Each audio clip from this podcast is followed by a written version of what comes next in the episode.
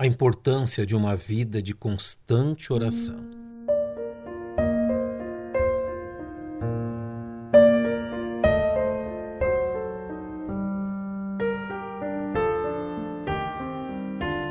No capítulo 18 de seu Evangelho, Lucas narra uma das tantas parábolas através das quais Jesus instruiu seus discípulos a respeito das coisas concernentes a seu reino. Fiel a seu estilo literário, o evangelista inicia o texto deixando claro o objetivo desta parábola. E contou-lhes também uma parábola sobre o dever de orar sempre e nunca desfalecer.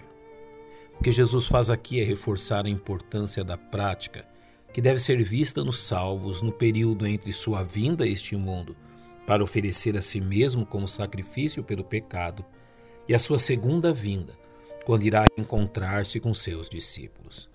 Portanto, este precioso ensino é também salutar a todos os salvos neste momento da história. A fim de salientar seu ensino, Jesus lhes conta a história de uma viúva desamparada que obteve justiça de um magistrado ímpio por meio do uso da importunação ininterrupta. Havia numa cidade um certo juiz que nem a Deus temia, nem respeitava o homem. Havia também naquela mesma cidade uma certa viúva que ia ter com ele, dizendo: Faze-me justiça contra o meu adversário.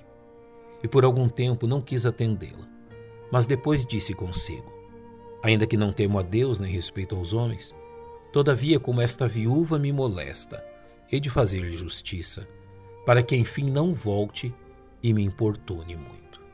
O próprio Senhor Jesus lhe ofereceu a aplicação da parábola. Ouvi o que diz o injusto juiz. Ou seja, se a importunação ininterrupta obteve tal resultado perante um juiz iníquo, qual maior bem o mesmo princípio será capaz de obter se o aplicarmos em relação a nosso bondoso Pai Celestial?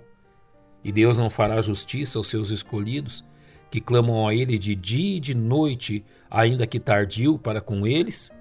Tais palavras de Jesus devem também servir para que os salvos sejam relembrados da imensa importância da prática particular e pública da oração.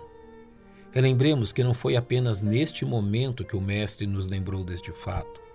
O vemos fazendo o mesmo quando de sua agonia no Getsemane, onde exortou a seus discípulos: Vigiai e orai, para que não entreis em tentação. Na verdade, o espírito está pronto, mas a carne é fraca. O fato de encontrarmos Jesus orando de forma constante e abundante em tantos momentos de seu ministério serve-nos de aviso a respeito da relevância deste ensino. Se o próprio Filho de Deus carecia de orar com tamanha intensidade, o que dizer em relação a seus frágeis discípulos? Negligenciar este ensino de Jesus equivale a negligenciar a própria respiração em nossa alma, essencial à manutenção saudável de nossa vida espiritual. A narrativa de Lucas se encerra com uma poderosa palavra de encorajamento, mas também com uma forte exortação. Ao falar da inclinação de Deus em responder nossas orações, o Senhor nos diz: Digo-vos que depressa lhes fará justiça.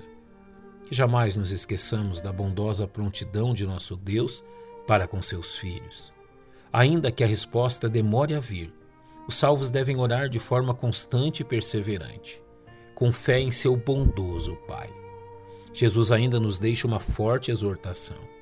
Quando, porém, vier o Filho do Homem, porventura achará fé na terra? Desta forma, sua parábola sobre a importância de orarmos é ladeada do início e no fim pela lembrança que ele voltará. O que, por si só, deveria ser razão suficiente para orarmos sempre e jamais desfalecermos.